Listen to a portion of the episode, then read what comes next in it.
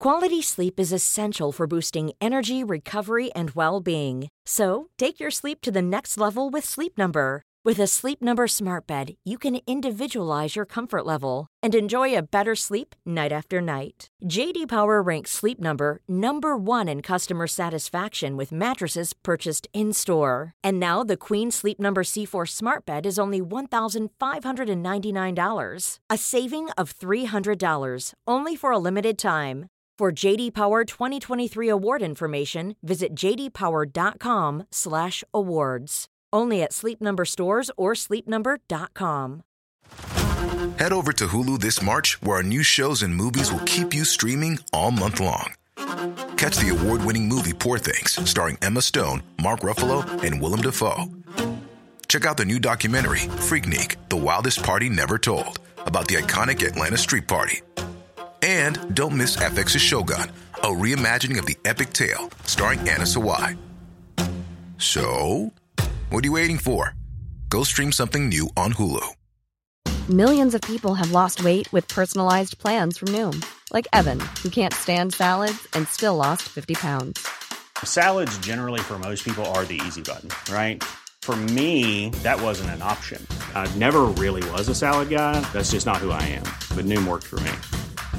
Get your personalized plan today at Noom.com. Real Noom user compensated to provide their story. In four weeks, the typical Noom user can expect to lose one to two pounds per week. Individual results may vary. Millions of people have lost weight with personalized plans from Noom, like Evan, who can't stand salads and still lost 50 pounds. Salads, generally, for most people, are the easy button, right? For me, that wasn't an option. I never really was a salad guy. That's just not who I am. But Noom worked for me.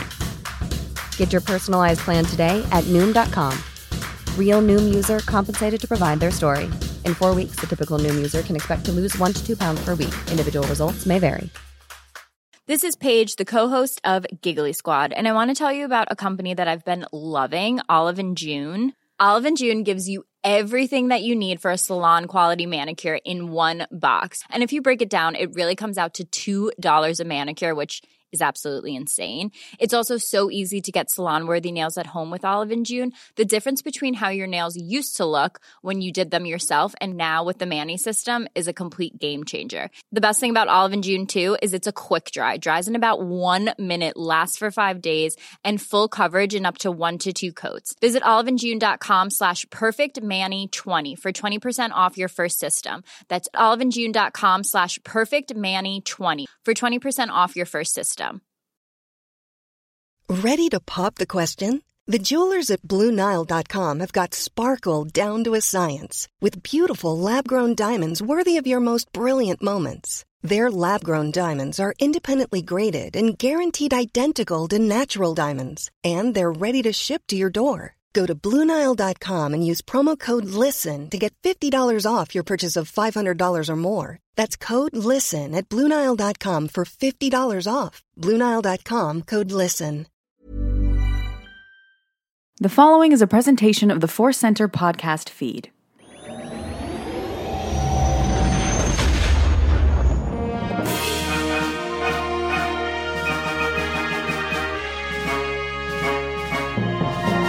From the center of the galaxy, this is a Force Center podcast feed. I'm Ken Napzok for another edition of Force Center, the big show, the main show, the superstar destroyer of our fleet and yours.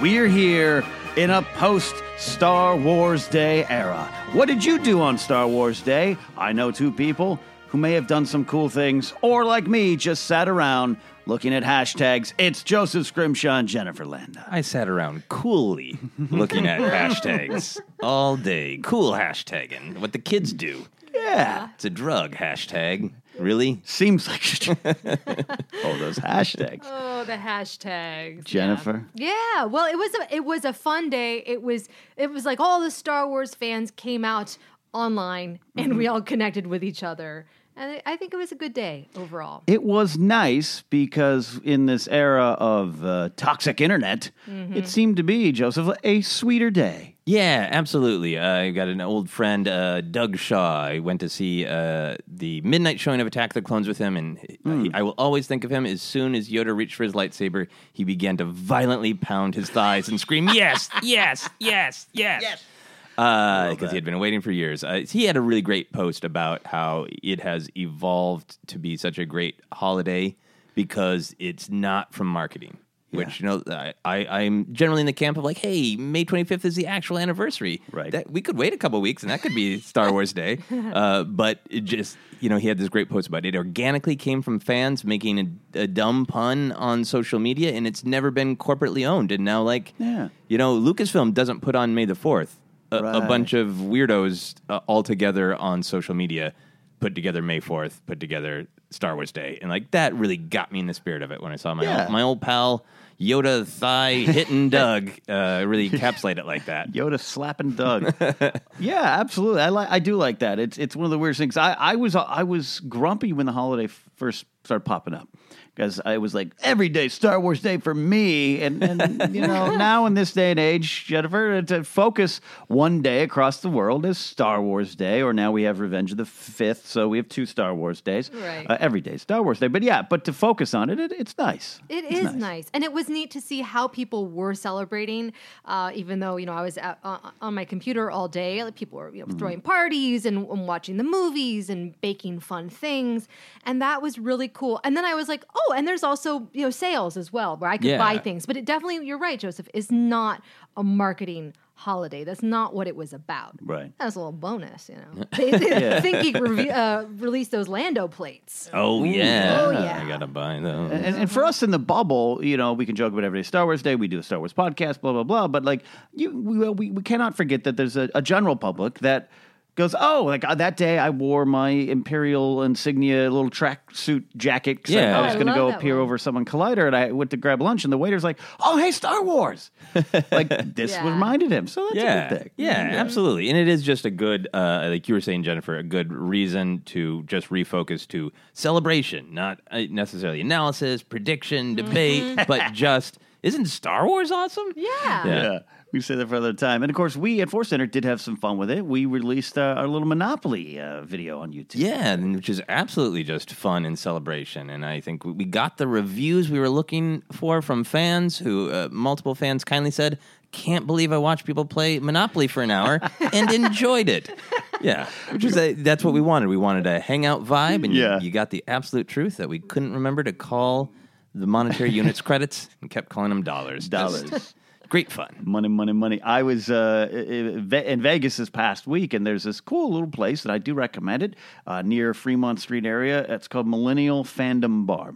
Uh, Millennium, not Millennial. Millennial fandom bar. I was not allowed in I there. love the 90s. They left me at the door. Said you're too old, sir. Okay. No, Millennium Fandom Bar. I want to get it right. And I went there for with my friends for some nerd karaoke. I don't sing. Fun. Other people do.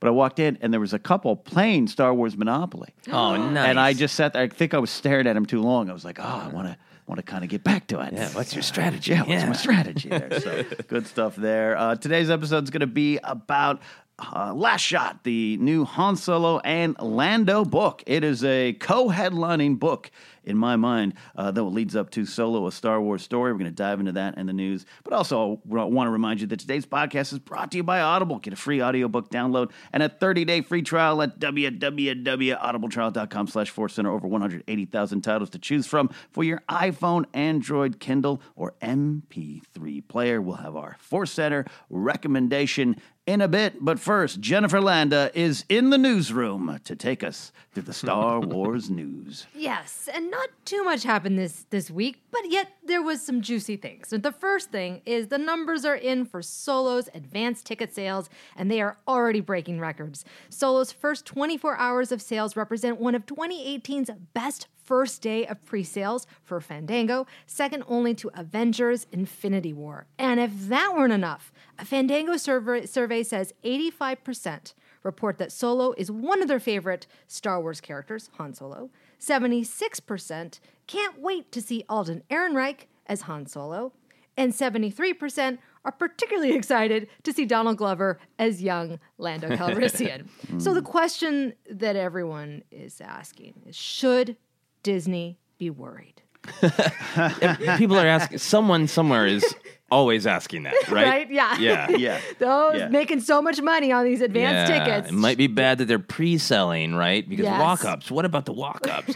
um, yeah, no, I think it's great. It's great. I'm so pleasantly surprised. In in the current uh, predictions are at, at are around 170 million for the opening weekend. I think which so, is yeah. yeah, that was the projection I read, which I think is is Yeah. great and Record totally setting, right? Yeah. realistic. Yeah, um, yeah. So I, I think that there there will be a deb- if it doesn't cross 200, there will be a debate. There will be Hmm. room for is Star Wars, but uh, to me, it's 200 million is a relatively new phenomenon for opening weekend domestic. Like if you look at the like six m- movies I believe that have done that, it's all in the last couple of years. Right. Uh, so I and, I and I think if there's this much excitement just based on the trailers and people really getting into the spirit of it, that maybe it will cross 200, and then there really won't be a lot of room for how how can.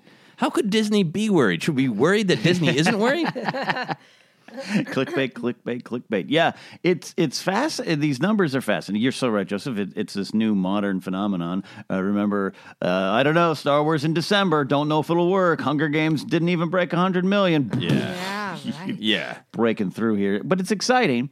I look. I uh, I can now say I'm a uh, Disney uh, stockholder. I have uh, point zero zero zero zero zero three something shares. Uh, I purchased there. Uh, uh, so I, uh, I'm me and Bob Iger are close. Okay. So I'm just happy. You'll get the calls for Iger coming. Yeah, uh, Disney Disney uh, is making money no matter what, right? Right. So I don't. That's why I don't get into these arguments too much. I have some friends.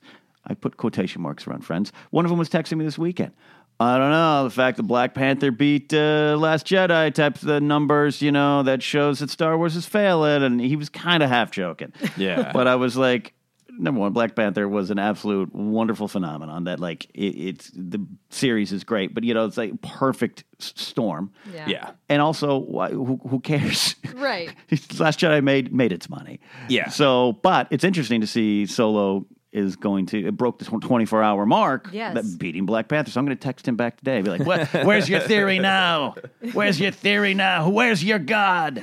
Yeah. Um, but he- they're sleeping on money. Yeah. Exactly. I- yeah. To me, I was really excited to see that it was breaking records because it's a great reminder that this kind of minority of fans that are Mm. saying, you know, not my Han Solo and pull pull pull the plug Star Wars, like it really is a minority. Mm-hmm. Like it, they're very vocal, but but people want to see Han Solo. People are excited to see this film. That's why they're buying tickets, and Yeah, that yeah. made me excited. Yeah, I mean that's the biggest thing to me. Of I, I think what's going to be so fun about this movie is just it's such a summer confection of a fun adventure movie with a character we already know and love. At least three characters we already know and love between Right. Han, Lando, and Chewie, and to just realize that this many people are up for that spirit of adventure. Of like, yeah, I want to go see Han, mm. Lando, and Chewie race around. All mm-hmm. right. It's like, all right, let's have some fun. Speaking of fun, solo director Ron Howard stopped by the Star Wars show to talk about the film and have some fun. Uh, Howard talked about how, mixed in with all the action, adventure, and fun, Solo is really about the characters' relationships to each other and how those relationships shape Han into the scoundrel that we all know. He also said that uh, directing a Star Wars film is challenging because the story has to hit certain notes tonally, but then there's also a technical cinematic mastery that's required to tell a Star Wars story all that being said, the audience should not be aware of any of this, you know, complications and challenges. They should just be entertained. The interview ended with Ron Howard doing a voiceover for a Star Wars Arrested Development bit that was absolutely hilarious. What did you guys think of this interview? this was great. I think this was one of the meatiest interviews I've seen on the Star Wars show. It just seemed that Ron Howard had a lot of things to say that had true substance to them. Uh, and sometimes they talk to an actor, or voiceover artist, and they have a lot of fun. But the voiceover artist is like, "I went in and I killed it because I'm a great voiceover artist."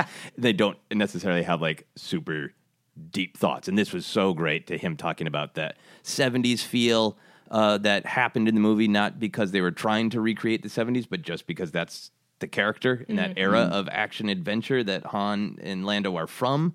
Uh, talking about that deep understanding of Han's character of he's a good guy, but he doesn't want to be a good guy, so he's always going to be a little bit mad at himself.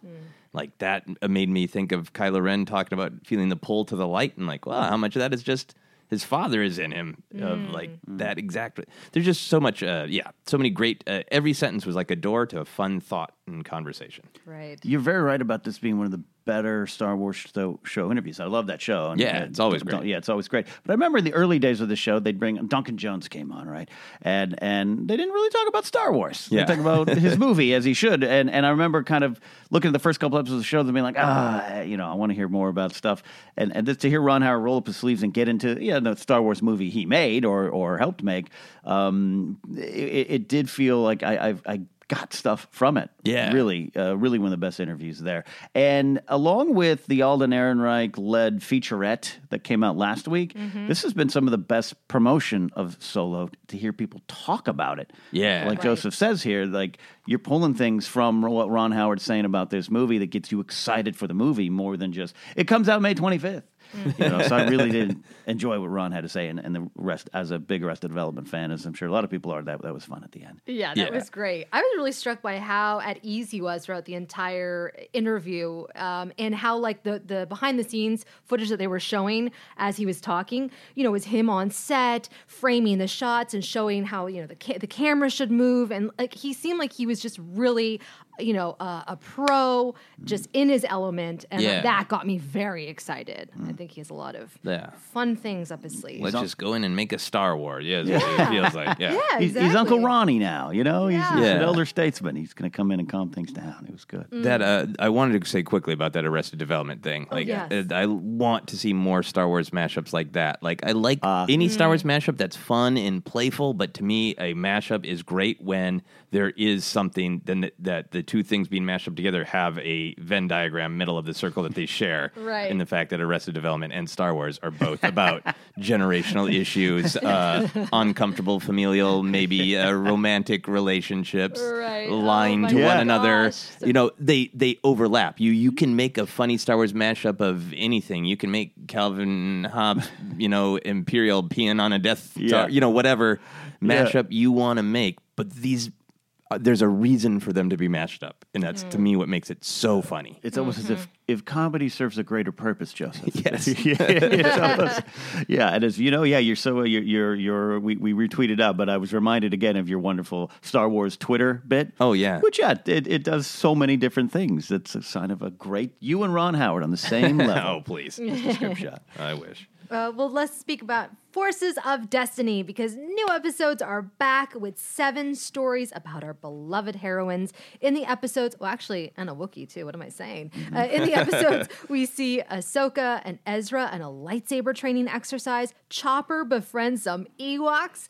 Chewie helps some Porgs with their nest, and Rey and Finn work together to escape relentless snowtroopers. All the episodes are up on the Disney YouTube channel right now and will air on May 25th in a special on the Disney Channel. Joseph, your friend Nicole Dubuque, Dubuque? Uh, yeah. Dubuque. Dubuque, Dubuque, yeah. thank you. Wrote this batch of episodes. But my, what I want to know, will there be more? Well, I, I don't know. what inside yet. information do you have? I don't have that inside information, unfortunately. Come I on, Scrimshaw, tell me. I think I saw a twinkle in Nicole's eye. Yeah? Yeah. A- Oh. Mm-hmm. a Star Wars twinkle in her eye. I think there'll be more. Yeah. Great. Uh, yeah, she's she's great. Uh, she had nothing. Uh, she she had told me a while ago that eh, some stuff's coming out. Um, uh, and more recently, as it was coming, uh, she just. The- I think the thing that it's okay for me to say is that she had a great uh, relationship with the story group. That they were all really there to do what they say that they do, which is to say, "Hey, Key, here, writer, go come up with the ideas, and then they bounce them off us for like making sure it all fits in the story that the big picture story that we're telling." So uh, I think that's really great. Uh, and Nicole, if you enjoyed these and, and you're a listener, uh, she has uh, got a new uh, version of the Rocketeer coming out, a new animated version of the Rocketeer. Like a like a full length series or Yeah, series. Oh wow, Yeah, that's yeah. great. Yeah. that's great. Yeah, what did you guys think of the episodes? Ken, did you watch any? Oh, I, I watched them all the morning they came out. I actually want to thank uh, someone. I Gosh, I should give them credit. Um, someone in our Force Center Discord server, which you can access through Patreon, had posted them all in one convenient location for me. Yeah. So, uh, I was able to take them all in, and yeah, they they absolutely. I thought a bunch of home runs, which is what Forces of Destiny does so well. Which is these little two minute slices of Star Wars life, but with some little fun and giant canon moments. Leia igniting the green. I know. Fun moment. What a moment. And, I uh, loved Ahsoka and Ezra. Ahsoka that and was Ezra, a yeah. great episode. Chewing the porgs. Yeah. Great stuff. I think I really liked uh, Monster Misunderstanding, perhaps the best. That's the one with Padme, which I kind of like because it was just Padme. Normally, when we see Padme, yeah. there's she's with. Oh, it's cool that she's with Ahsoka or whatever. She's it's re- more revealing of Anakin, but this was just Padme on Naboo taking care of Naboo business. Yeah. Yeah. Uh, and also, just speaking of sort of mothers in Star Wars, that that was like a great moment of her being, she's not a mother yet, but Padme being insightful that this uh, Aqua Beast is just being maternal. Oh my gosh, that was my daughter's favorite episode. I thought I was worried because I'm like, oh, this is kind of scary looking, you Uh-huh. know, the, the aqua beast. I just kept saying, oh, it's a big fish. so she's like, oh, big fish. But I think that she really got the idea when I explained. I was like, you know, that's the baby and that's the mama, and so she kept wanting to watch that episode over and over again. That really surprised me, but it, that's a real, you know, testament to uh, your friend's storytelling. Yeah. It taps into even a two and a half year old. Yeah, and I. I think that's a great observation, Joseph. That it was Padme on her own. Yeah. and, and we're so, we are fans of collectively fans of Padme here at Force Center, and we know that there's I think a lot of stories to tell with her. Yeah. I don't. I know I, that Padme book is supposed to be out at some point. I, Come I, on, blah, Padme blah, blah. book. Yeah, right. Yeah, yeah. Um, we'll see. It's, it's, it was never confirmed, but uh, this this was great to see Padme front and center. Uh, you'd love the. I remember when it first, when the monster first came out, I went like, "What? What? What am I watching?" I was like, "Well, I mean, that makes sense. It's from the planet core. Yes, the monsters uh, there." Uh, So it was really a fun a fun thing, which is I think the big thing of Force of Destiny. Are you ready to have fun with Star Wars? Watch these. Yeah. Yeah. If you're not, Yeah. maybe they're not for you. Yeah. Yeah, exactly. See, uh, the Ewoks and Chopper uh, poking together with the sticks. Oh I mean, that's my just so. Yeah. Chopper. That's like that's one of the Great. greatest uh coming together of characters. Of Eh. Chopper would like to experience new forms of violence. the Ewoks can teach him. And this, um, what's the story, Jennifer? I look to you as our Ewok ex- expert here. What is the story of the, the, the Ewok with the with the, the, the little pink top? That's Kneesaa Who's- from the Ewok from the Ewok cartoons. right. So that, th- but they never say her name in the Forces Yeah. of Destiny. But I mean, it's it's definitely her, and she's Chief Chirpa's daughter in the in the cartoon, and she's one of the main characters uh, in the show. But yeah, I thought that was a great nod. I was like, oh th- Yeah. my gosh! So yeah, okay, she's like- she's back. Maybe I thought she would maybe s- I don't know why I was thinking she's speaking in uh, you know English and basic. Uh, of course, she was speaking Ewokese in the Yeah. episode. Um, but yeah, I love I love that then that pulling back because I, I I had that like ah that's something I don't know but I, yeah I didn't watch the Ewoks cartoon which is the Saturday morning thing I think I Yeah. Oh, watch droids more than Ewoks Oh, uh, but that's that's uh, the legacy of Chirpa we get we got a series here we got a story I'm telling you guys, Disney streaming service needs to bring back the Ewok cartoons. They gotta do it. Oh yeah, why not? I Why mean, I think at this point, both the droids and the you mean a reboot, or do you mean just airing the old episodes? No, my daughter's been watching the old episodes. I've started showing her. They're a little scary, I will say. I forgot how scary they were. Yeah. Well, now I'm excited to watch them. You- Stay yeah. up late at night with some drinks. They're kind of they're kind of crazy. There's like a lot of like you know witchcraft and stuff like that. Yeah. Okay. Stuff. and then of course so in that episode then too because it's the the creature was it the Borax oh yeah. Uh, the, uh, bo- the- there's a- yeah oh, yeah from the the, the from the Caravan of Courage, right? Yes. Yeah. Uh huh. so they're just pulling back stuff in Wisties and Battlefront 2 here yeah, at a- going all Yeah. Ewok, All Ewok. Ewok Love all the it. time. Yeah, All the time. Love it. There's so many. Yeah, I, the art history was epi- episode Oh, was yeah. awesome. That was a great way to dive Oh, in. Yeah, so many Jessica great Biel things. and her brothers. absolutely check out stuff. Forces of Destiny Yeah, and that's it for the news this That's- week. uh, Yeah, a, a light week for once. A light week, But but, we who still- knows what will drop. We Still have a lot to say there. So that is the news, our look at the Star Wars news. Chance for us to sit down and catch up. But for you, the listener of the Force Center pod- podcast, Audible is offering a free audiobook download and a free 30 day trial to give you the opportunity to check out their service, which means we have our official Force Center recommendation, Joseph. which is the book that we're going to talk about now, Last Shot. So if you have not uh, actually read or listened to the book, you can use our free trial and you can pause this podcast. You can download the book for free, listen to all of it, and then come right back here. Come back around the 21 minute mark to download your free audiobook today. Go to audibletrial.com slash force center. Again, that's audibletrial.com slash force center for your free audiobook. It directly helps this show. And on that, let's do it. Let's dive into what I will say was a very very highly anticipated book upon its announcement. It is The Last Shot by Daniel Jose Older. His first go round in Star Wars at this level, though, he did work on some other things, right? Did he do that? Yeah, he did a story in from a certain point of certain point of view. Right. Yes. Thank you, sir. Thank you, sir. Um, so on a, on a full level, he dove into this this wonderful novel, which jumps all around the t- Star Wars timeline.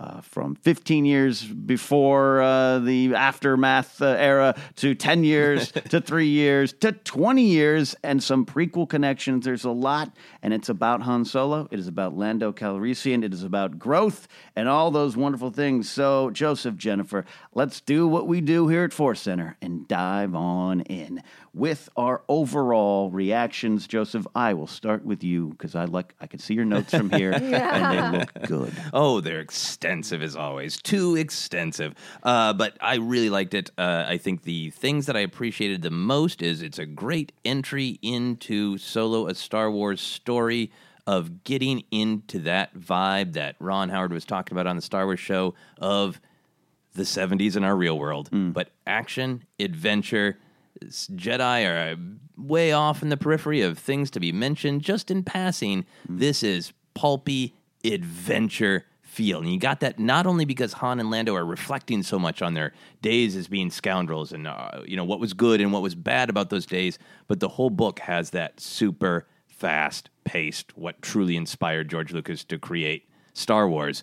Really, really pulpy stuff. Uh, you know, the all these strange beasts, the, these new things like the like the Foro snag that eats blaster fire. you know, and right. four-eyed turtle monsters with a hypnotizing yell. It was so pulpy. Not only like that, the speed of the movement. A lot of it had a noir writing style. Lines like Lando looked up and he looked up more. Like that's straight out of Raymond Chandler, Philip Marlowe prose style. It's all going back to this pulpy stuff, this pulpy pace. A half droid, half human insane asylum on a mountain. Yeah. Mhm. That's the kind of just crazy pulp early American, you know, early 20th century storytelling that Lucas loved as a kid. So I just love to see that feeling just flying through this book. Racing through a story, which is, I think, getting us ready for Solo, a Star Wars story. Yeah. Like you said, this is t- tapping into what Ron- Ron Howard described as what they're trying to do in that 70s feel.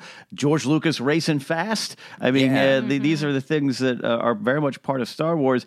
To me, uh, what you're all describing also had a, a, another connection in my mind to some of the EU legend stuff, Yeah. uh, where it is kind of wild, kind of crazy, kind of things that are comic booky. I use that phrase, which isn't an insult. It's just those are crazy monsters, Wook, droids with Wookie arms, like Yeah. things like that. Something maybe you're not going to see on the big screen, but it connected and reminded me as when I was real young, one of the first Star Wars books I read outside of the New Hope novelization was one of the Lando adventure ones, which seemed like Star Wars but wasn't Star Wars. It was this side of it I was you know, these weird worlds and aliens and making it very much Star Wars. So I'm I'm so used to stormtroopers, tie fighters, lightsabers to have Lando and his co-pilot go off on this adventure. This, this is the book back in the 80s. This one had that feel of Yeah. the galaxy is not in peril right now. It could be. We got we got the Fyzen Yeah. Gor's got some bad plans, but Leia and Mon Mothma are dealing with some other things. Uh, Luke's off looking for Pilio and compasses and all that stuff, and Han and Lando are on this fun, crazy adventure, and, and I definitely like that feeling, Jennifer. I, you know, I'm not done with the book yet, but I wanted to be here for this review because I'm loving it. It's one of the one of the few books uh, where I just have been actually looking forward to diving back in. For me, I think that Daniel Jose Older has done such a fantastic job with our three heroes Lando, Han, and Leia. And it's showing a much more real side of these characters, which Yeah. I greatly appreciate. And what I think is, is amazing is how he captured Carrie Fisher. I could see Carrie Fisher in this scene with Kaasha and, and Lando. I'm sure we're going to dive into more specifics. But you know, where Car- where uh, Leia is just like, oh, I, you know, I'm loving this conversation. Tell me more. And you know, they're all having this kind of like dinner party with Han, Lando, Kaasha, and Leia.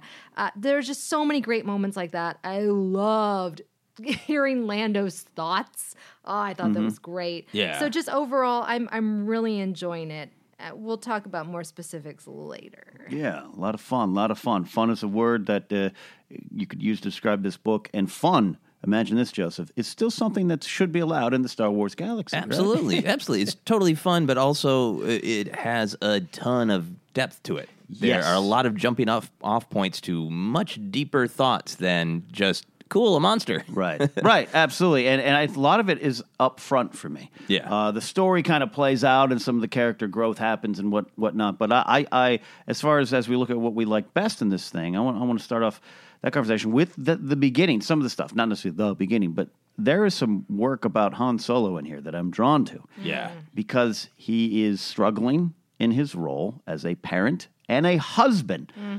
So, because of Kylo and what we know what happens and what we see what happens in episode seven, we know there were some parenting mistakes along the way. Absolutely. So we'll, we'll talk about that in a second. But I, I want to start, Joseph, with this this notion that Han was like, kind of, and I'm paraphrasing, but this all happened fast. I was a smuggler on Tatooine. I meet these folks. I'm saving the galaxy. I meet this princess. We fight a war. Now we're married. Yep. And Han's like, "Where? What has happened to me? Where am I? Uh, uh, you know, this is not my life. What? do- This is my spaceship. Like, what's going on?" And, and, and, and so I thought that was one of the most realistic takes on the Han and Leia relationship that sets the groundwork for what happens in Force Awakens. When you see Han show up in the Force Awakens and he's ran away, run away. What? That's our hero? It's not unsimilar and not dissimilar. I'm saying words really bad this morning. this is why I don't write Star Wars books. To what, what Luke felt and, and what we see with Luke in episode eight. And I love the realistic tone. You said it, Jennifer. So Joseph, right there up top, we you're you're right. We got some meaty stuff. Yeah. Han- Han's struggling. Absolutely, and I feel like ev- almost all the characters we meet struggle, partially because a, a thing that pops up in the book a lot is that uh, the things that happen to them are real. I love that in this book there are actual effects from trauma, and it is not like just uh, big mystical Jedi feel the weight of the galaxy on their shoulders. It's everybody who has fought or lost is still haunted by it. They, we have that uh, little passage about how Leia breaks down about Alderaan still these years later and has that connection to Taka because he al- also is his parents were from Alderaan. We have that other just random passage where Han and Chewie are just doing a stakeout in a diner, and just by the way Chewie is staring out the window, Han knows to comfort him that you'll make it back to Kashyyyk someday, and uh, in theory, right now it's being just ravaged by the Empire. Right. Well, Chewie's also running around and having adventures, but he's Right. still looking out the window, pausing. The fact that we get all this vulnerability from Lando, and that Lando and uh, and Kaasha, the Twi'lek, who he is falling in love with, mm-hmm. they have that the way their dalliance during the war is described of like Yeah. we didn't even actually have sex that night. We just held each other because we just couldn't believe that we mm-hmm. were still alive after that day. Mm. Right. I love that it gets down to those those real things, and that that little passage where Han and Lando kind of talk around the carbon freezing, and to have the carbon freezing talked of as a moment of horrible trauma that they would both have PTSD of, like, Yeah. I, I froze you alive, and Han is like. Yeah, I don't even really like the I, those months where I didn't, I kind of didn't exist. And you sense that there's something even deeper that they don't go there. They don't talk don't about. talk 'Cause, like- about it. So yeah, I love that Yeah. uh, that real depth of trauma. Yeah, and that and that was, uh, I think, highlighted for me more in the first half of the story. Again, story that take that takes off, and the characters are in action, but uh, there there was some depth Um, it isn't Jennifer just about Han stepping on space Legos, which was also great. which was great. right. But it's him him going, I don't know. I have a two year old and I don't know if I can do this. Right. And Jennifer, that's real. It's so it's so real. It it makes sense for this character. He would not be this this dad that's you know is like oh I know exactly what to do and here's how I swaddle Ben and like he's struggling like uh, like all parents struggle, but him even more and kind of like obviously he he loves his child, but I love them. There was a moment I was trying to find it where he's at a meeting and he starts like you know thinking about his child and like how mm. he's not prepared to be a father. That is very very real. And I mm. know that I've seen some people who were like, "Well, I'm not sure. That doesn't make any sense." It's like, yeah, that that's parenting, is it? You Yeah. you you have days where you're like, "I'm effing up so bad. I don't know what I'm doing," you know, and you you're filled with those self doubt. And I love that that the author included that. Um, to me, it was so it was so great, and I just think the relationships between all the characters is is wonderful. And seeing this kind of like, yeah, Lando is a smooth talking guy, but he is falling in love and he doesn't know how to express it. And he doesn't even really know like what what that is. And like he can't tap in with his feelings. And he has that great scene with that uh, war veteran you know, Yeah. who's like trying to help him work through his feelings. And like hey man you got to tell her you know what, what do you expect it was just yeah there were so many great moments like that Yeah, i, I l- just really appreciate I love Han hating meetings because I can. uh, that's me working at my last two jobs. Um, but Joseph, let's talk about Lando here because Yeah. we we've been focused on Han. But yeah, you're right. This is uh, Jennifer's so right. The smuggler with a cape, a collection of capes, and I love that they touch upon younger Lando and his Yeah. clean Mm-hmm. fa- Falcon. Um, His Cape Museum. Cape Museum. Yeah. Yes. Great, but yeah, this is a this is a guy uh, in a galaxy where you have to be a tough smuggler. He has been, and feelings are tripping him up.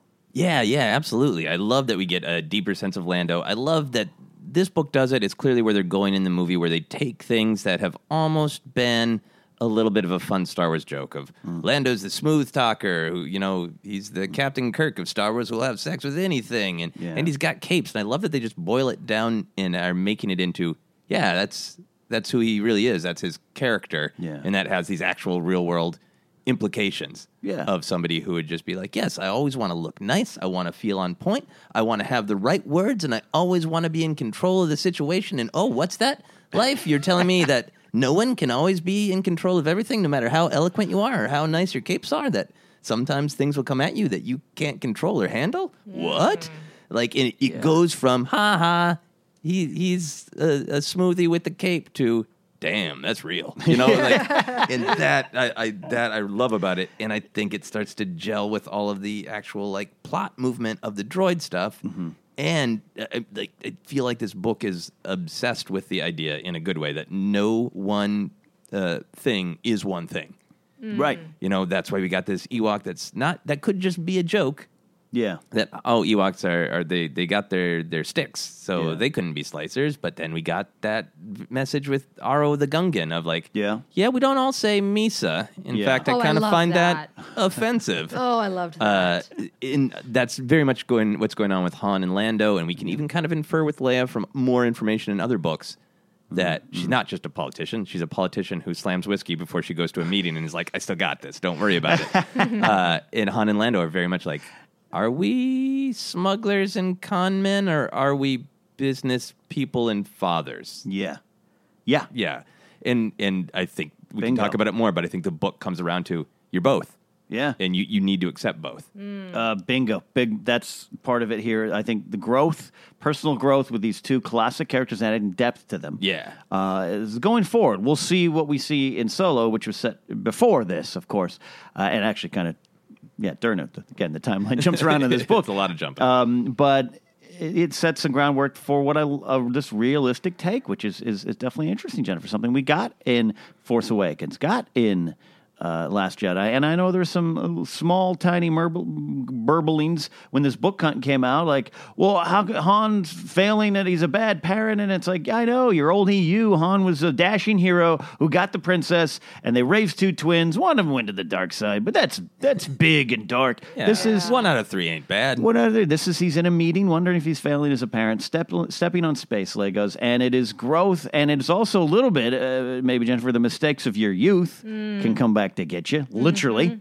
show up at your door. Right, exactly. Yeah, I mean, you there's consequences, and that to me is what a good story is. Is that like you can't go around and ma- do all ma- make all these I don't want to say bad choices, but live a kind of reckless life and expect that all of a sudden one day it's going to stop. It's, those things are mm-hmm. going to come back to haunt you, and you're going to have to deal with that, and there's going to be consequences.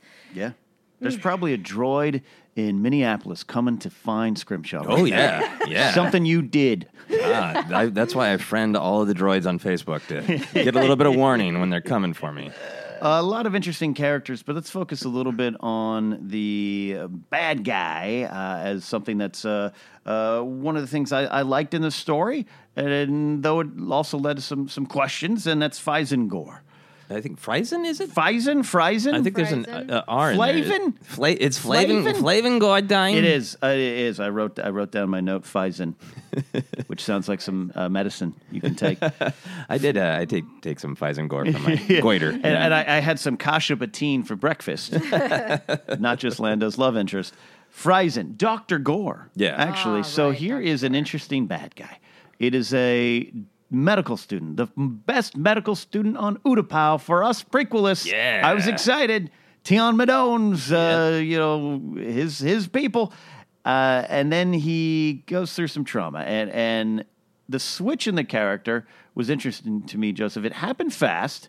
You have to kind of be on board, I think, for this good doctor gets attacked, suddenly wants to rebuild droids with human parts or Wookiee parts or organic parts. Uh, and I was on board for it, but I was like, this is a different kind of, of villain. Internal Yeah. trauma has driven him to destroy the world. Yeah, I like that he was. Uh, I feel like all of his motivations fit these larger, interesting themes and ideas. Of he's a person who thinks he's going to be able to have control over life and death because he comes from a planet of what we learn is that that's what Utapau is known for, not for their dentistry, as Han jokes, but uh, for their doctors and. Oh, I can control things. I can save people. I'm in this sterilized environment. And the second he gets taken out of that sterilized environment, like, no, I can't save mm-hmm. anybody, which then also relates to that idea of, well, it's, hey, it really sucks to be organic and be able to die so easily. And even a planet full of the best doctors can't control life and death. So wouldn't it be better if just the galaxy was droids and you never had to change? Right. And then, of course, there's a lot of back and forth with the droids, whether droids change or not. So I feel like it is. It's kind of a fast change. It's kind of this uh, pulpy. He's a mad scientist who's Yeah. like, "What if I put a Wookiee arm on a medical droid?" Ooh, so it works on this like very surface, flashy level, and on this very deep level of, uh, I I'm afraid of death. I am Yeah. afraid of melting away. I am in Han and Lando. I think are a little afraid of middle age. Yeah. you know. So it, to Oh, me, it yeah, all ties together. And, and what spurns the creation of this bad guy, Jennifer, is is he watches his friend kind of speak up, kind of be a tough guy, and get shot and killed, and this stuff happens. And I thought that was interesting because he starts out. Here's the big bad guy, right? He's Right. the uh, you can tell from reading the flap in the book. Oh, here's the bad guy, and he's this docile, kind of frightened, kidnapped doctor. And that transition, like you just said, Joseph, is pulpy, but because he watches this his his friend die and can't do anything about it, and it's so it's almost this weird lesson of like, all right, I watched someone stand up, speak up, try to fight. They got hurt. How do I do that, but in a different way? Like that's why I took this this weird approach to, and liked what the doctor did here. Yeah, see now that that's where I'm I'm still kind of at. Mm-hmm, I'm just getting his turn right now where I am in the book. so this is fascinating. Did, did you take Did you take to because it happens fast? It does happen fast, and I did not even realize that he was becoming the villain because it's his motivation. I was like, oh, I, under, I understand. it's like I, I get it why he would feel that way. Uh, being in that traumatic situation.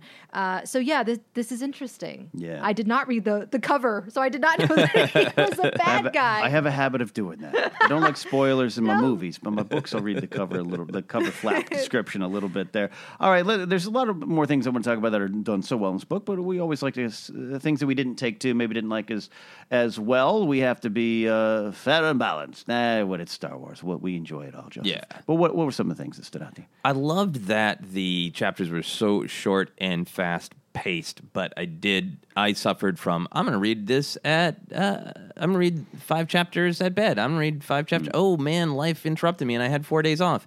And uh, when I sat down to finish the second half of the book, I basically reread the first half of the book, and I feel like it, it's not necessarily a huge criticism, but it, there are so many details Yeah. uh, with the jumping back and forth in time that a, a couple of the sort of just plot mechanics became a little bit difficult for me to track without going back and rereading. And to me, it's got a little bit of the uh, uh, that classic Seinfeld of everything matters. Like Yes. every little incident is gonna come together. Almost every little joke is gonna come together, either with plot or theme. And I felt like because it was so fast paced, because there's so many details, that I think maybe there were a couple moments where I wish an idea or a detail had been underlined a little bit more. So I held on to it better when it, there became a reveal related to it later.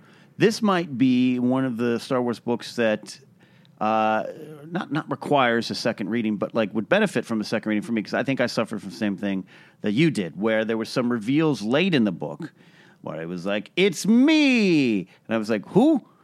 Oh, let me go back. Yeah. and it's not that it wasn't put out there well. It's just sometimes the real world of reading. You, I'm like you. Uh, I'm sure, like a lot of us out there. "Uh, It's midnight. I'm gonna curl up and read a chapter, and I. Uh, had to reread it again because I was like I fell asleep halfway through. So if you if it's it's so nicely it's so well constructed in terms Yeah. of everything kind of means something and you're jumping around the clock, jumping around the timeline that I would be like wait a minute, I have to w- did that happen 10 years ago, 5 years, 5 ago now? Let me put it all together. Once you do, you're you're fine. You're good. And Daniel Jose Older puts it out there for you. Yeah. This is more on me not taking proper notes at midnight reading a book. But uh, maybe that might be a warning if someone's listening and, and about to read in. Just hey, pay attention, open up your brain, take some notes or something like that. Not you, you should. It's not like a George R. R. Martin book where I literally Oh have to write gosh. down notes. Yeah. um, but yes, the, the, that that that I felt that too. But it is like a little bit like an old murder mystery. There's like there's a specific brand of old pulps that has like notes on the on the back. Yes. there was like, hey, pay attention because this is a murder mystery. So that's how you engage. And this book almost feels like it could have used a like.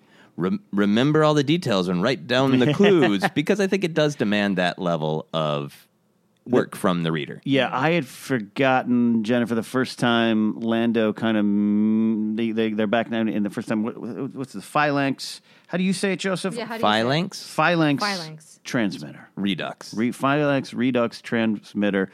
Whew, a lot of vowels. It's like my last name. Uh, things next to each other that shouldn't be together. P's and Z's.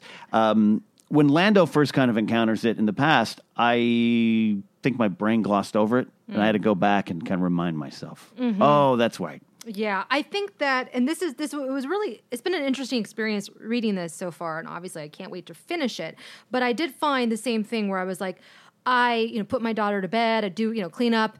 I get get in bed. And I'd start to read it, and I'm like, wait, okay, wait, hold on. So definitely, it took some getting used to with the, the time jumps, and I found that for me, the most enjoyable time mm-hmm. reading this was when I had an afternoon, a couple hours during my daughter's nap, and I just I just sat and plowed through some chapters, and I was like, oh, this is so joyous. I love this. I could really get immersed in this story, and I was so sad when I had to put it down. I was like. Gosh, dang it! You know, my daughter woke up, so I'm mm-hmm. like, okay, I'll, I'll, I don't know when I'll have another couple hours to be able to do this during the afternoon. But I imagine, like, if I was on a vacation somewhere and on a beach or something, or in a Cape Yeah. Cod house, you know, reading this book, oh, it would just be delightful. So, I did read it on my vacation in Vegas. I, I had one of the oh, most relaxing slash boring trips to Vegas I've ever had in my life. Five naps in four days. Um, but I read a lot of the book out there because I was able to focus. And it, look, it reads smooth. It, it's Yeah, great. it I love the writing of Han and Lando, particularly in their interactions there.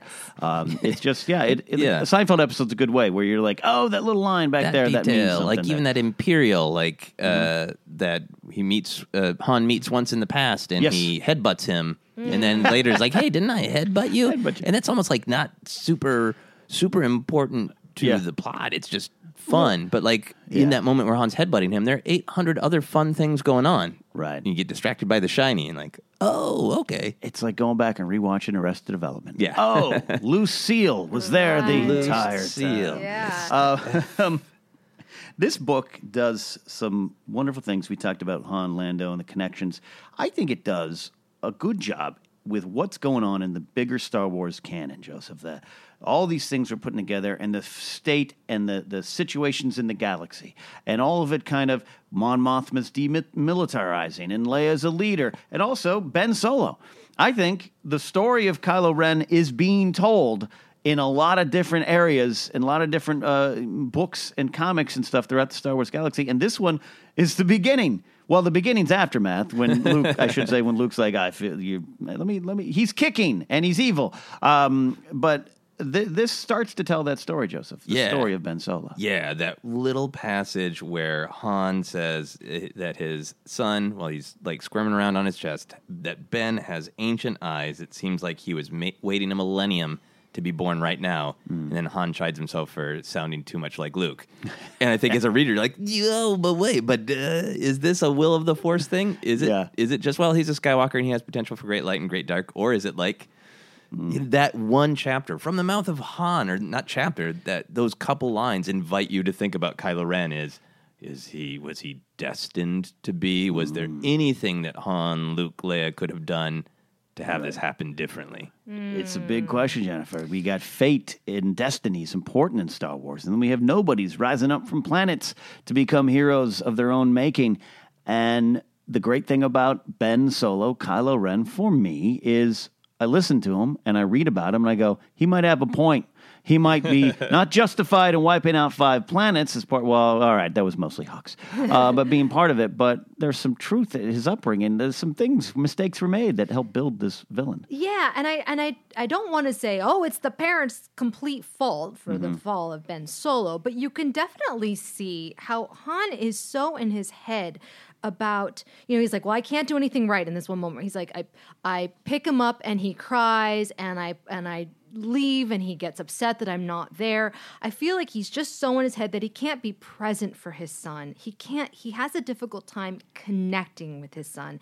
And as a result that has consequences. Yeah. that's just life. And it's not that han solo is a bad person or a bad i don't want to say he's a bad parent but he's struggling Struggling. He's really struggling. And then he takes off. You know, he constantly is taking off. Yeah. So that's going to have ramifications on Ben. and we t- touched on it earlier, but now in terms of, of Ben Solo Kylo, when you pick up the ball in episode seven and Han is on the Eravana runaway, gone going back to what he knows. Yeah. eh, That that was a big leap for I think Kasdan and JJ to put out there. And I think the Star Wars Story Group and all these authors have done a great job in sort of backfilling uh, and giving a purpose to that and a reason that's realistic to that moment of Ben doesn't have a father at this point. Yeah, yeah. And his father, when he was there, even maybe felt a little bit distant. And I, I totally know what you mean, uh, Jennifer. Of like, that's human. That's okay. It doesn't mean that our great hero Han is a bad No, yeah. person. No. And I think this book, especially towards the end, goes a long way with that. With Leia, really, you know, Han is coming home guilty and super missing Leia and Ben, and saying to Leia like, "Help me," and Leia basically kind of saying.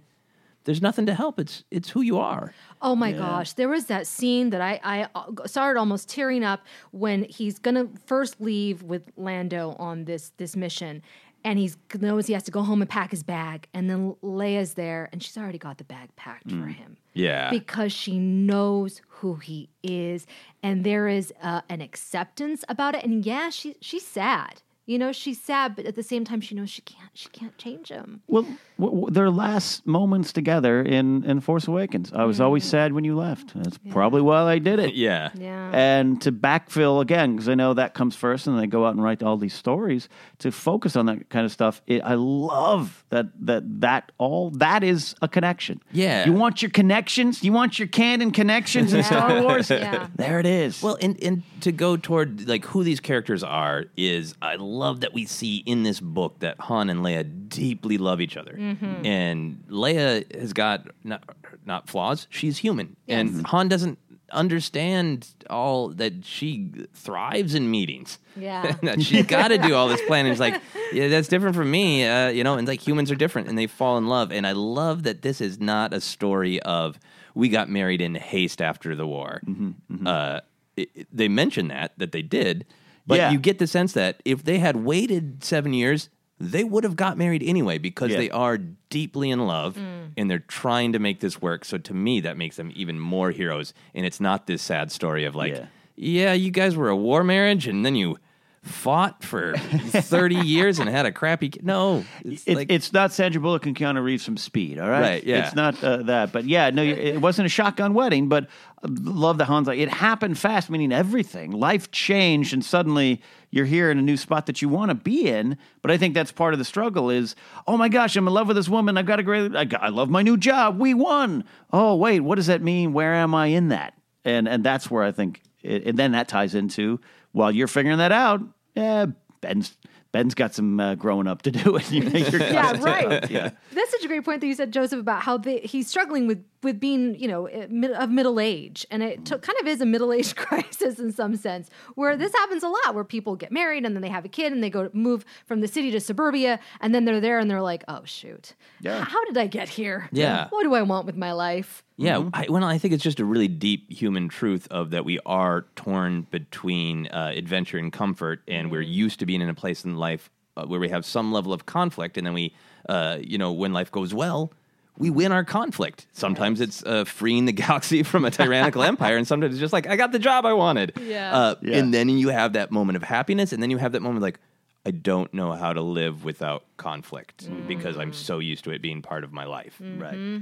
There's some some big themes and ideas in this swashbuckling scoundrel space story. Yeah. which is the sign of a good Star Wars story. I think these Yeah. are these are our modern myths, like we say, Joseph. But now for these modern times, we got Luke on a hill. We got Han trying to figure it out. We got Lando going. I. I I think I'm in love. and that's valuable to the big Star Wars picture. As along the way, you get some cool Han blaster action. Absolutely. You know? Yeah. I mean, sorry to sorry to spoil this because you haven't got there, Jennifer. it's you, you, you get him hitting uh, uh, Imperial security droids with their own arms. Yeah. Whacking them in the head. The best Yes. action scenes. Uh, what were some of the other big themes and ideas you guys maybe picked up on, enjoyed, or, or the moments that you liked? Uh, we, we, we can we can break it down even there.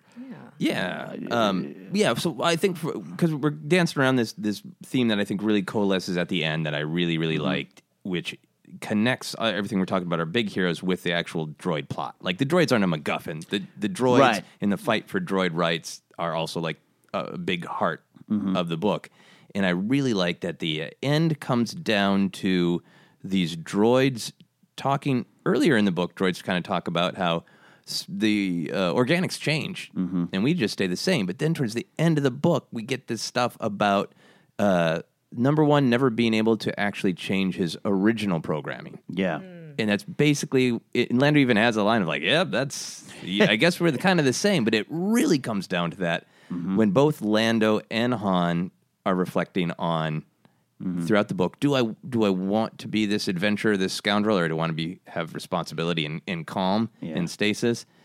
And Leia basically saying to Han of like, well, uh, we I hope that you evolve a little bit, but you will never change your original programming. Yeah. You and droids and all beings that are aware of their own existence will always want to do what they the path they were set out on Right. and the path they discover along the way. And it's going to be both. It is an interesting comment moment at the end with this big sci-fi moment. Uh, Ice rocks and droid Yeah. brains tied into these ice rocks and all these things going. Exploding jetpacks. Yeah, Lando's Yeah. in a spacesuit flying around. All this cool, really, really comic booky sci-fi stuff. But in the middle of it, yeah, a droid talking to an organic. Saying I, I'm a droid. I'm programmed. So there, that was that. I, you, you remind me of that moment where Lando. Was, I remember it was almost like a mirror held up to me. Like, Yeah. Oh yeah. Oh, yeah. We all have to make these choices, or else we can go to what we are, what we lean on, hmm. and we should change and grow, and in a lot of different ways, big and small. And it here it is on this ice rock with Yeah. the droid. and number one, that was the moment when the reveal was.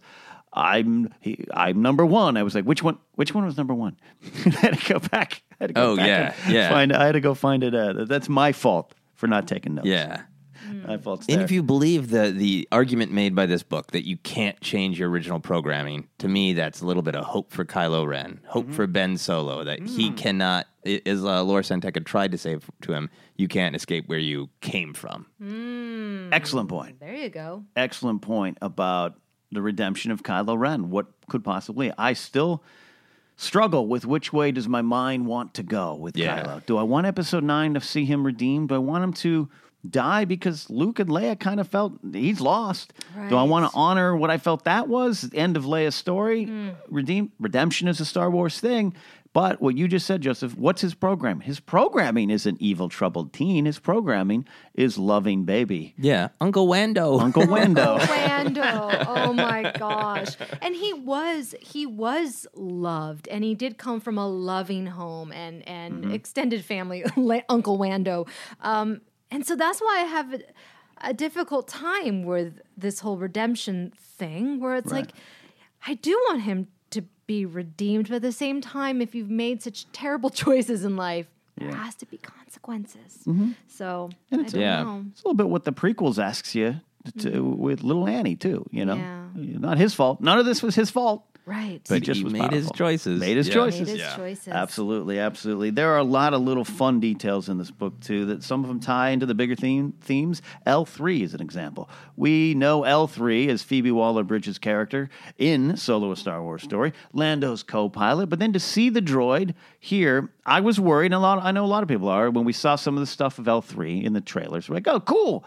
I think we saw that with K2SO, right? Yeah. Mm-hmm, mm-hmm. L3 is a different droid to me. She is uh, an equal to Lando in a lot of parts. Yeah. Knows it, functions, almost has feelings. Talk about droid intercourse at one point. this weird thing. And so I was like, oh, I'm going into uh, this movie ready and expecting a different kind of droid that might be snappy and quippy like K2SO, but has like it's it's it's a fully functional character, not a co-pilot sitting in a chair, you know? Yeah, yeah. I hope and I think, without getting too spoilery for many people who haven't been digging too much for some of these details that are popping up, I, she's got this strong perspective in the book of droid rights. Yeah. Right. And I hope that she sticks with that. And she's got a little bit of that. Um, uh, she's got a great relationship with Lando where i- instead of being totally subservient, she seems to be a little bit more like, yeah, Lando, I know you need to do your Lando stuff. And Yeah. when, when you're ready to uh, actually get business done, I will be here patiently waiting because I'm the adult in the room. Like there's that Yes. gr- this great passage. You'll love it when you get uh, to it, Jennifer, where uh, Lando goes on a tear of making sex jokes, and we don't even hear most of them in L three. You know, we're in L 3s mind. She's basically just like, he's an organic. He he's obsessed with this topic, and he needs to do this. I will, I will wait for him to be done. like That's and I- awesome. I, related to that. It's like Yeah. you know, an older person who's been in comedy for a long time. Like somebody's like, "Oh, uh, you you, uh, you discovered a dick joke? Okay, cool. I, I know, I know you need to do that for a little while. And when you're done, let's Get it out dick, of your jo- system. dick jokes are great. They are indeed. But perhaps we could move on to. All right, okay. Oh, that's so get funny. there. So I, I, I did enjoy that take uh, on, on a new new kind of droid. Yeah. something that's familiar because it's Star Wars, but a droid that's uh, I'm, I'm I'm more looking forward to L three than I was in, in Solo: A Star Wars Story. There, Jennifer. Uh, any other little details you love there? I mean, well, I did love that, and I loved how with L three that there was an interaction when Lando was trying to get get that uh, the Imperial uh, Mm-hmm. back to the ship, where she even had a moment where she saw L three and she's like, "What's going on between the, these two, Lando and his droid?" And I was like, Yeah. "Oh, that's such an interesting dynamic that's never really been explored in Star Wars before." it was like the Star Wars version of Ex Machina. It Yeah. was like Oh there's my some what's going on here. yeah, yeah, Yeah. But we have. I know I have not seen where mm-hmm. this character goes, mm-hmm. but her introduction. Yes. I, you guys, I was cheering. I took photos of the page. That's how excited I was because to me it was like one of the best introductions I've ever read in a Star Wars book, and that is Peekpa. Peekpa sitting behind the table, clanking away on her laptop, and they just, you know, Han and Lando are so dismissive. Oh, they're hiring an Ewok receptionist. Oh yeah. And then she like takes a sip from her little tree log of coffee. I was like, this is me. Peekpa is me. and then how she like you know she understands what they're saying. I just love this character, and I'm Mm-hmm. hoping that it, she gets you know more because I where I am right now, she's kind of she's there, but I want I want to see more Peekpa. Yeah. Does she Yeah. get more? I won't Oh, say screen time. she gets more book time Book for time? sure. yeah, Yes, yes. And it, I, I think of a lot of these side characters. She's one of the most prominent. She is, and I will admit, I will admit, when it, when I was like not on board at first, not on board. what? I know Jennifer. Put down your put down your rock and your and your and your spear. My spear. Uh, I grew to really like this character. I absolutely did. I absolutely did. But initially, I was like, "Come on!" I was Han and Lando. I was like, "No, Ewoks are dumb. Oh, what are you talking?" about? What? Just almost They out of my chair. they Oh my throw gosh. rocks at ships. yeah, I know they won. I I like went to a dark place, Joseph. I Yeah? went to a dark place. No, I understand. We also get mentioned of Ewok calf farmers. So they, Yes. they're out there making, you know, organic, sustainable And I calf was grounds. Like, and- no, a therapy Ewok makes sense to me because they're just like little dogs, right? And then this character, I was like, oh, okay, no, no, no, no. I like where you're taking this. You're you're giving some life to the Ewok story here, and now my legacy of Chirpa story I want can can grow and, and actually have something. So yes, at the end of the day, I was like, okay, you did something, Daniel Jose Older. You took an Ewok character and you changed the way I look at Ewoks or the possible way I look at Ewoks. They're not just chirping in trees. They're fixing things, they're slicing. And I, I really did like that. It, it it took me a second, but I got there. Yeah, yeah, and I feel like there's uh, you can interpret it different ways. You can interpret it that the whole Ew- Ewok society is like technology, cool, Yeah. or that she is just a, a strange savant. Where it's like, oh, I see all this code, and it suddenly makes sense to me. Right. But I mean, Peekpa, I think, is leading the charge, but this book is clearly a pushback on some of the uh, kind of older ideas that are embedded in Star Wars. Of Yeah. the humans are the smart central ones, and the aliens are silly or literally diminutive because we got the information that I, I believe is also in uh, expanded universe that the Ugnaughts built Cloud City. Yes. Oh, You know, we we get that Gungan saying, "We don't all say Misa." And by the way, Han, how many uh, Gungans have you met? And Han's like, uh, seven. How many have you actually talked to? Probably one. you know, we get a lot of pushback uh, Yeah. on you know stereotyping Yep. Anyone. Anyone, yeah. I loved it. Yeah, Absolutely, yeah. was The so Ugnaught, the, the Ugnaught character is there, Oh, but yeah, the history of the Cloud City and the history of the Falcon is talked about. There's a lot of little fun little details. Uh, yeah, and that character uh, Taka Jamoreesa, who's uh, just non-binary and it's not addressed; it's just Yeah. there. I think that's really awesome.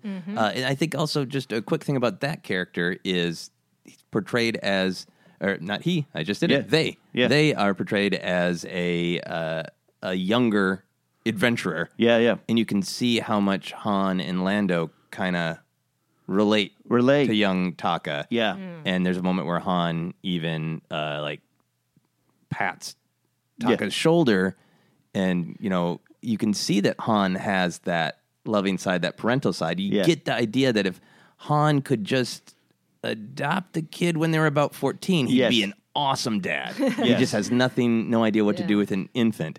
And I think Taka's a really cool character in their own right, but also really brings that out in Han. Taka Taka was an interesting character because it represents like like a, a new a, like the new generation in Star Wars, and that the Han and Lando are the are the old guard, and that there's this kind of like it's this generational thing that's going to lead us to Rey and Finn and Poe. Just in story, I'm Yeah. talking about. Of just I love the play of like there's this uh, young kind of whippersnapper kind of leading the way, and Han and Lando are kind of like, well, we've been there before, but also eh, like you said at the end there, Joseph. Uh, okay.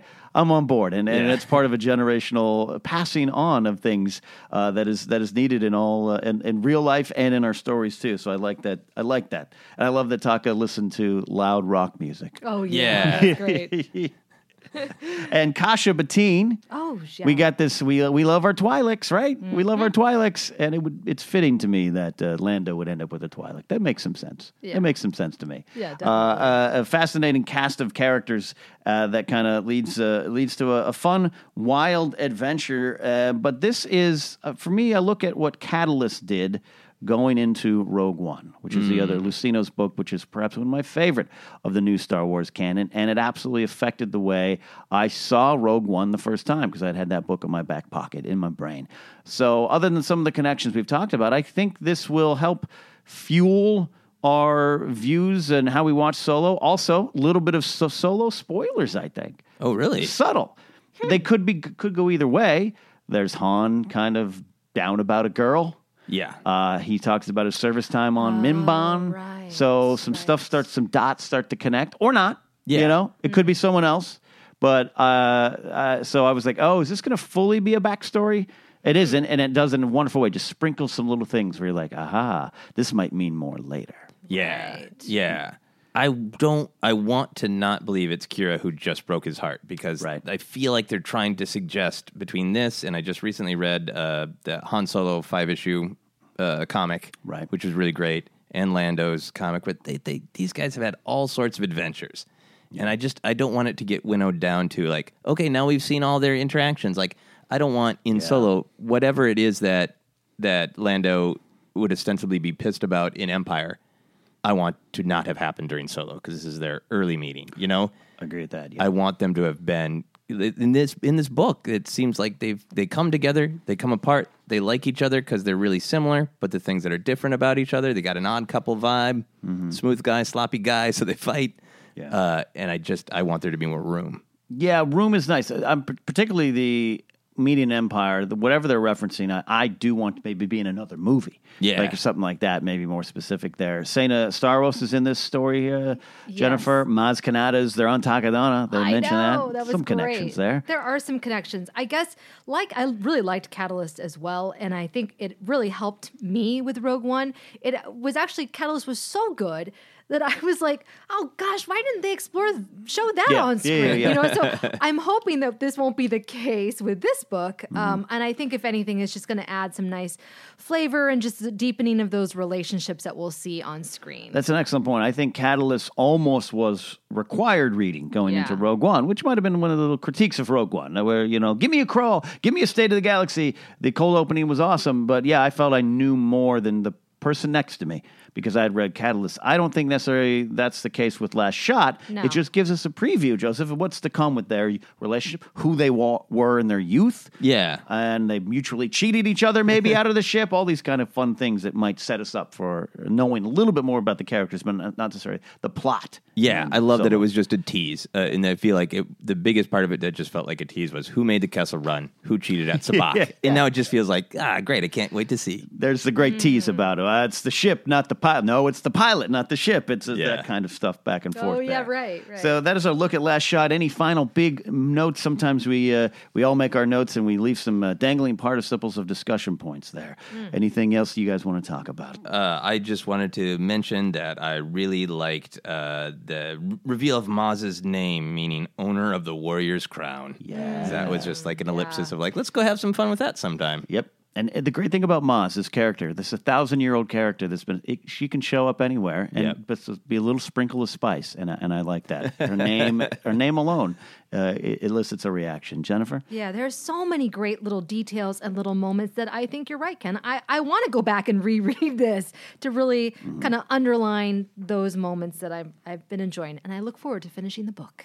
absolutely big themes, high action, high adventure. It's like an old style EU Star Wars story, but it ties into what is going on in canon and really does a great job of providing building blocks for key characters like Han Solo, Lando Calrissian, Chewbacca, L3, Peekpa, more of Peekpa, I'm sure later, and even as we discussed in length, Ben Solo. You get a lot there. So that is our look at The Last Shot, written by Daniel Jose Older. You can get it on Audible. He actually does the voice of a character. I think it's young Lando Oh, nice. uh, in in in the in the story as well. Marc Thompson, I think, does most of the reading there. So check that out, or you can get it the old-fashioned way in your hands and read it there. So that is Last Shot, our Force Center review. Now it's time for our favorite segment, audience questions. That's right. We got two uh, from Facebook and Twitter in general, social media, and two from our patrons on Patreon. Our first question is from Jeff Wasson. Uh, I hope I am saying that correctly. If not, please, by all means, correct me on social media.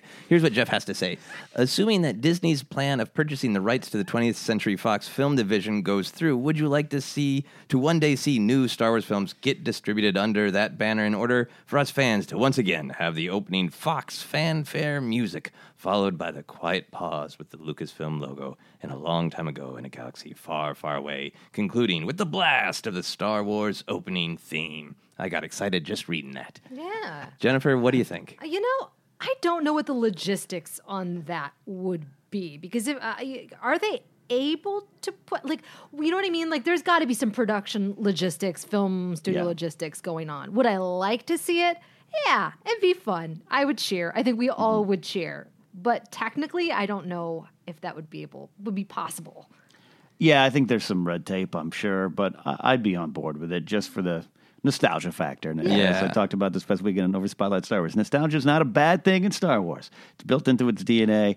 And I grew up with that CD. In fact, it's on the shelf behind you guys. That CD, the trilogy four CD set. Oh my god. Yeah. I, for a long time in my youth, just thought the 20th Century Fox fanfare was part of the Star. Like I thought John Williams wrote that. Mm. So I would, I'd be on board. Yeah.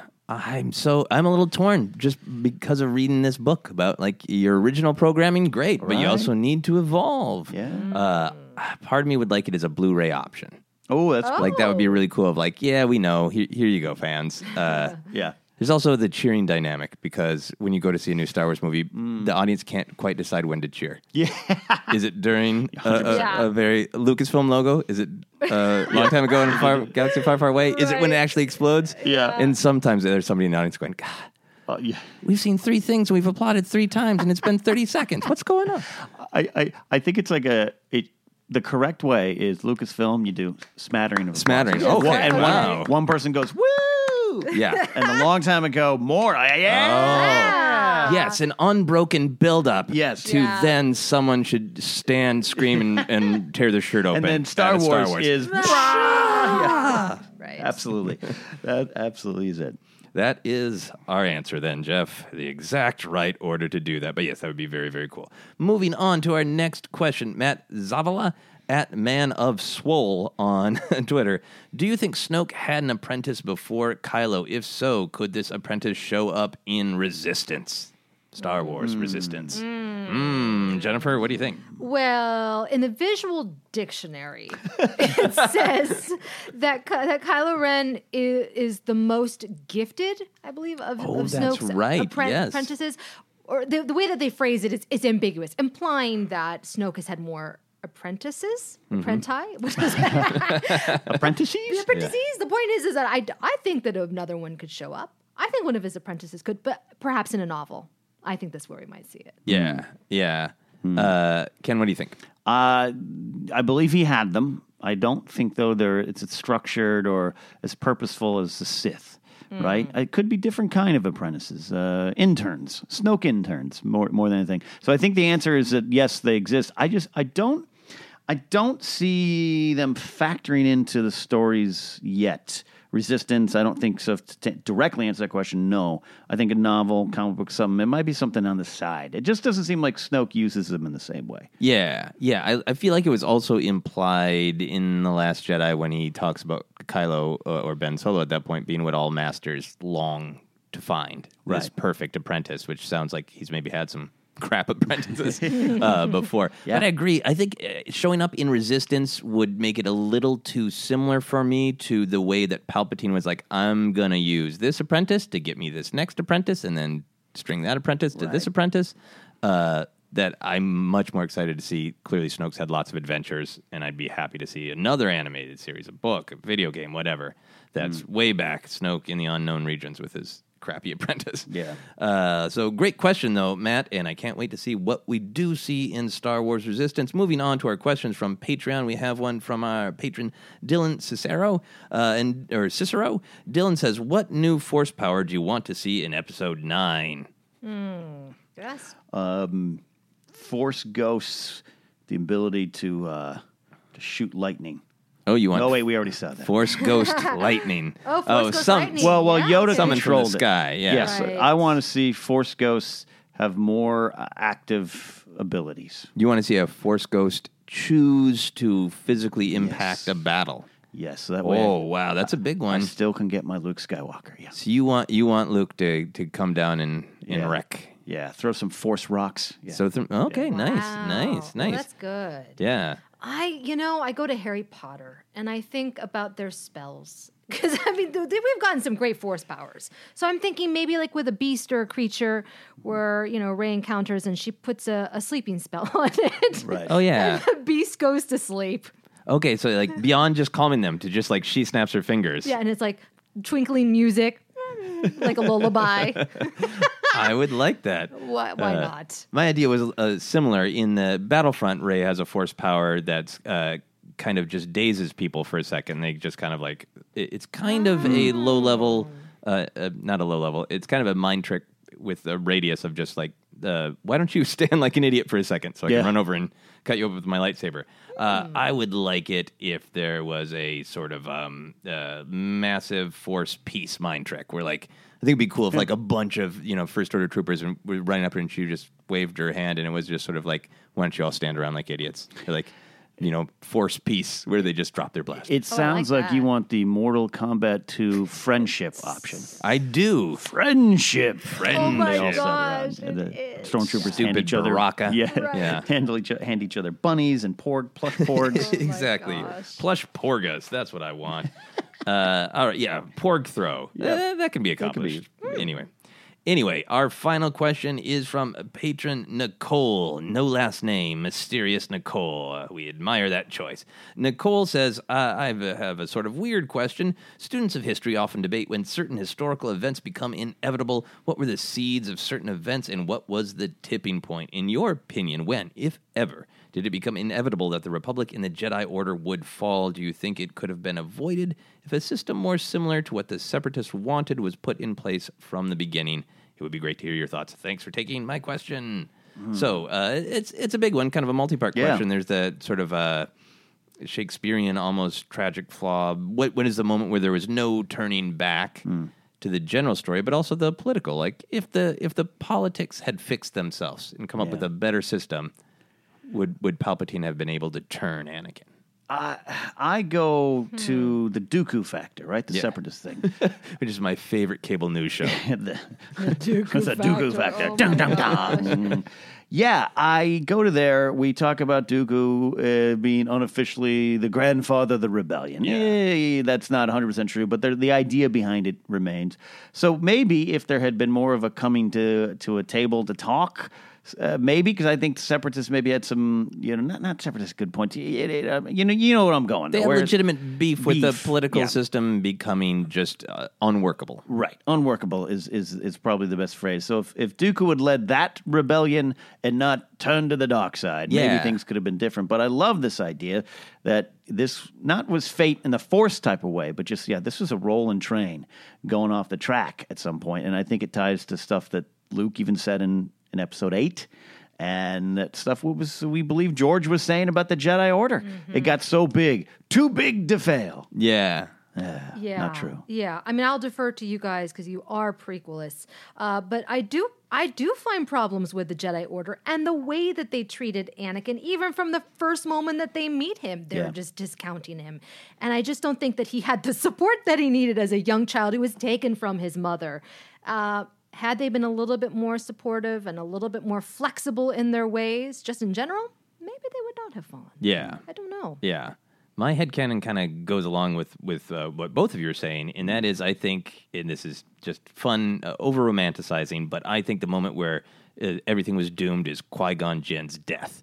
Because Qui Gon would have been warm and human to Anakin, and Qui Gon would have seen through Count Dooku. I think, you know, the way that Mace Windu at the beginning of Attack of the Clones is like, well, no, he's a political idealist, but he is a Jedi. And Qui Gon would be like, actually, my master really had some wild thoughts. I don't think we should trust him. Yeah. Uh, and Did me and my apprentice Anakin, who's quite happy, we freed his mother because that was wrong, guys. uh, and I think that Qui Gon might have redirected everything into the right path. Uh, Ding, ding, ding. Point to Scrimshaw. That actually is the right answer. It uh, is. If not, not necessarily just specific for this question. The death of Qui Gon. I, I, I'll, I'll, I don't. You need to write a book on the death of Qui Gon. No, I think that's absolutely right. That would that is um, not uh, that that is a big turning point for a lot of different plot threads. Yeah. Qui Gon is an important character. Oh, those Yeah, prequels. That's why he's there. They got some things in. They Them. sure do. Those are our questions. Great questions as always. Thank you for the uh, really fun and really thoughtful questions. Uh, we get to as many as we can. We'll be putting out a call for more soon. Absolutely you want to get us uh, a question, there's some ways to do it and some ways to follow us. And that is on Twitter at Force Center Pod. Our Facebook page is Force Center Podcast. We have a website where uh, you can go check out uh, a lot of things in one centralized spot, forcecenterpod.podomatic.net. New merch is available at teepublic.com slash user slash Force Center. And tweet us your pics wearing the t-shirts or, or putting the stickers on your guitar cases and your laptop cases and we'll reshare them. We have a new shirt there. Our whiskey shirt is on there. Podcast is available in a lot of different places, including Stitcher and Spotify, as well as iHeartRadio, other places as well. And on Patreon is where we're getting to do a lot of cool things, Joseph. That's right. That uh, May the 4th video where we play Monopoly and have wonderful Yoda drinks that uh, Jennifer made. Uh, and Jennifer did a lot of great work getting that uh, video up on the internet. Thank and. Uh, edited and all that stuff. That is all made possible by Patreon. So you, if you would like to help us out, keep doing more fun things like that. You can visit patreon.com slash force center. We have a lot of generous fans, but we also love it when people just jump on at $2 a month. That'll get you access to our monthly bonus uh, episode, Finish the Fan Fiction. And we're building to new goals of more commentary, more videos, more fun stuff. Absolutely. So, as we begin to wrap up this episode, it's time to put the spotlight on ourselves. Jennifer, you always do a lot of cool things, especially over at StarWars.com and your YouTube channel. That's right. Yeah, I have a post up on StarWars.com right now about uh, how to dress up as Han Solo, Qi'ra, and Lando Calrissian. And I also have a, a video up on my YouTube channel, youtube.com slash user slash Jennifer Landa, where I show you how not to make a Death Star waffle. That is so great. Joseph.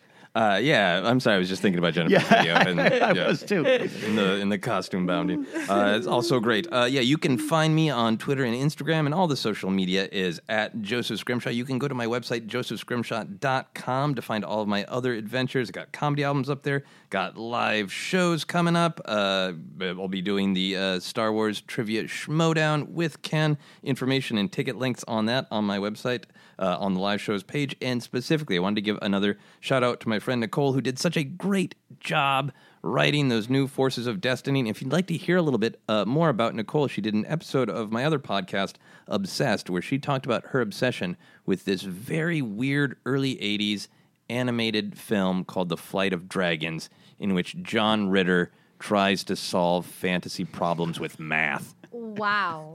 It is amazing, and Nicole is amazing. So if you're you're curious about some of the new faces behind some of this great Star Wars content, you can check that out uh, and get links to the podcast Obsessed on my website. Absolutely. You can follow me at Ken Napzok across all social media platforms, including Twitch. And Joseph mentioned it. Big event June 2nd live at the El Portal Theater in North Hollywood, the movie trivia schmoedown. Look, it is an interesting, fun time. I had a lot of fun time at the last live show, and I'm already looking towards uh, putting on a big show and proudly bowing before Scrimshaw and Alex and their Star Wars knowledge. But it's going to We'll be see. fun. It is, uh, it is a great time if you're local or want to travel to see it. Maybe shake hands with us before or after. Who knows? Share a space whiskey. Uh, I highly recommend it. It is a great time. So that is it for now for Peekpa and all the Ewoks that know how to slice.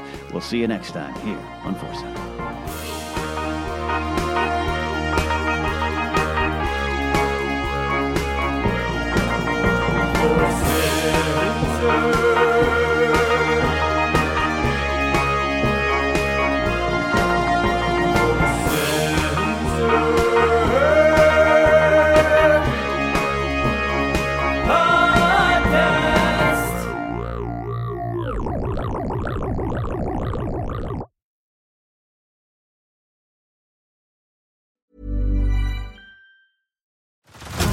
Head over to Hulu this March, where our new shows and movies will keep you streaming all month long. Catch the acclaimed movie All of Us Strangers, starring Paul Mescal and Andrew Scott.